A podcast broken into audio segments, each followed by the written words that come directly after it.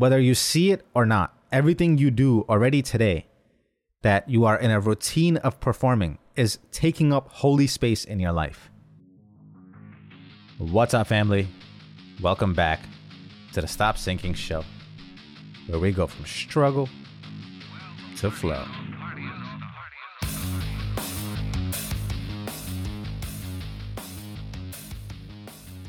There's a common saying in India, said in Hindi, when it's time to eat food or to describe when a person sits down for their meal. The way we say it is pet puja. Pet is stomach and puja is prayer. So it literally translates to stomach prayer. When it is time to eat, it is a time to pray to our stomachs.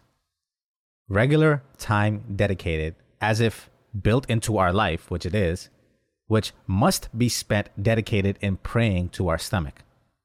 And if I thought about this even more, not to digress too far from my original reason for recording this, but it's almost as if all of us ultimately do everything in life, like work, earn money, deal with discomfort, leave our house every day.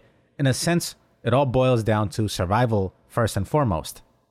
This is most and easily directly seen in poorer countries where people literally live hand to mouth and how hard they work today determines how much food is on the table today. What they catch is what they eat. So essentially, everything they do is related to their ability to be able to then be able to pray to their stomach. And obviously, the more you grow past survival, it becomes more than just that, but you still are not free from the bodily demands of a human. So back to my original point, which is the physical act of taking the time allotted to do something is referred to as a prayer. In this regard, it was praying to your stomach. But let's extend the metaphor into some literal parallels. The word karma, which is pronounced karma or karam, is often thought simply as what goes around comes around, a universal debt of sort that needs to be paid or rebalanced. And I think we speed past the seed of the deed that begins this whole virtuous cycle in the first place. The way I always hear it in my head when my mother used to use the word karma or karam in my life is always tied to an action. It brings up the image of my hands to me. It's like saying, What do I do with these? is what my karma, karam is. And you don't have to worry about what comes back to you then if what you do with your two hands on a daily basis is of high standing. And that's not just a morality conversation either.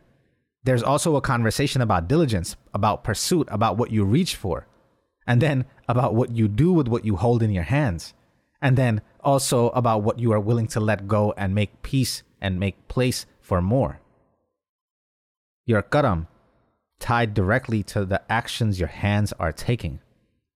If you mind that, what comes back as what we think of karma as will take care of itself.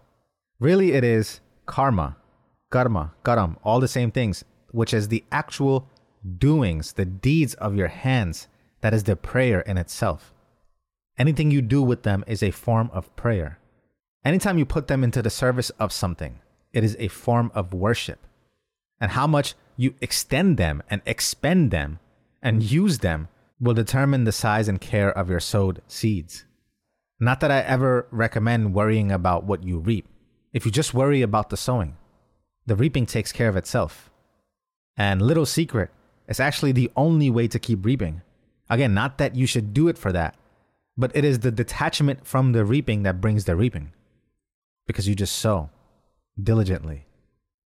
I then thought about the connection to our willingness to sit down and use our hands in prayer to service the stomach because it is literally a physical demand our body puts on us. We have to eat, we have to drink, we have to sleep, we have to go to the bathroom. Our hands automatically work in service to these because if they didn't, we would literally die. So then I thought, if we can be called to prayer like this on demand, what is it that is also being demanded of us that requires equal level of reverence or respect to be paid the things that are also being demanded of us that are not as obvious to see as bodily functions And then I also thought about what demands must we voluntarily put on ourselves and view that as a prayer in order to advance, in order to be called to it, compelled to it daily, in order for it to contribute to the expansion of our survival. What else can we call a prayer? I don't know, just food for thought. Whether you see it or not, everything you do already today that you are in a routine of performing is taking up holy space in your life. It is a form of prayer and just the expense of time it costs your life. And if you view the small probability of human life as the blessing that it is, then time is nothing but just that blessing broken up into measurable increments you can easily count on a clock or a calendar. These are just man made tools to quantify a miracle. So, if you view it as such, you will recognize the idols you have been worshiping your whole life. Everything that takes up your time is being worshiped. You just want to ensure that you have as few of false idols as possible, ones that don't contribute to your survival or its expansion. Entertainment or other distractions such as your phone, video games, TV, YouTube, smoking. Every 10 minute cigarette break is a prayer Every time you go do it, same as when you take your lunch break, you are saying, It is time for me to pray to my cigarette. It is time for me to pray to my video games, or to pray to my and feed my distractions. And some things you have to starve. Ironically, I've eaten one meal a day for 10 to 15 years. Way before it was cool and had a fad name like intermittent fasting, I ate one meal a day and I just called it being busy and not having the time to sit down and eat. Because I eat slowly and because I'm hyper present when I am eating to what I am eating and savor and enjoy every bite, I have this built in connection with food that has long recognized the prayer that it is.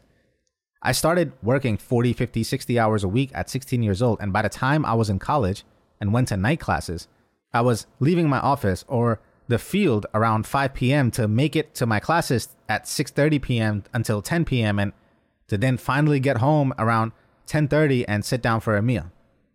So just out of sheer practicality, how long it takes me to eat, I could not pray to that multiple times a day because there are other things that needed my prayer. So for some people, while they pray to their stomachs 2 to 3 times a day, I starve mine. So I have the space to pray to the other things that are on my plate. And then just by chance I found over the years that I'm sharper when I am in a fasted state. So that kicks out the conversation about grabbing a quick bite.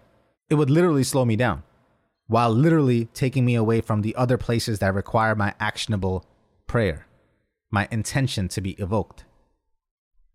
So, like, I am willing to starve my bodily function to a degree. It is only a reasonable thing to consider what else is it that is taking up my available prayer space, the time in my life, in my day, that needs to be starved and fasted from, in a way to have my devotion be directed elsewhere. What else could you be doing in 10 minute breaks if you stopped praying to the cigarette? You can pick up a guitar for 10 minutes each hour and be quite proficient in a year. You can pray to your creativity. So there really is nothing out of sight if you direct your prayers deliberately. If we have the intention with our invocation, Everything you do with those hands is a prayer. And the feet pray too. It's worth asking yourself then Am I praying for the right things, to the right things?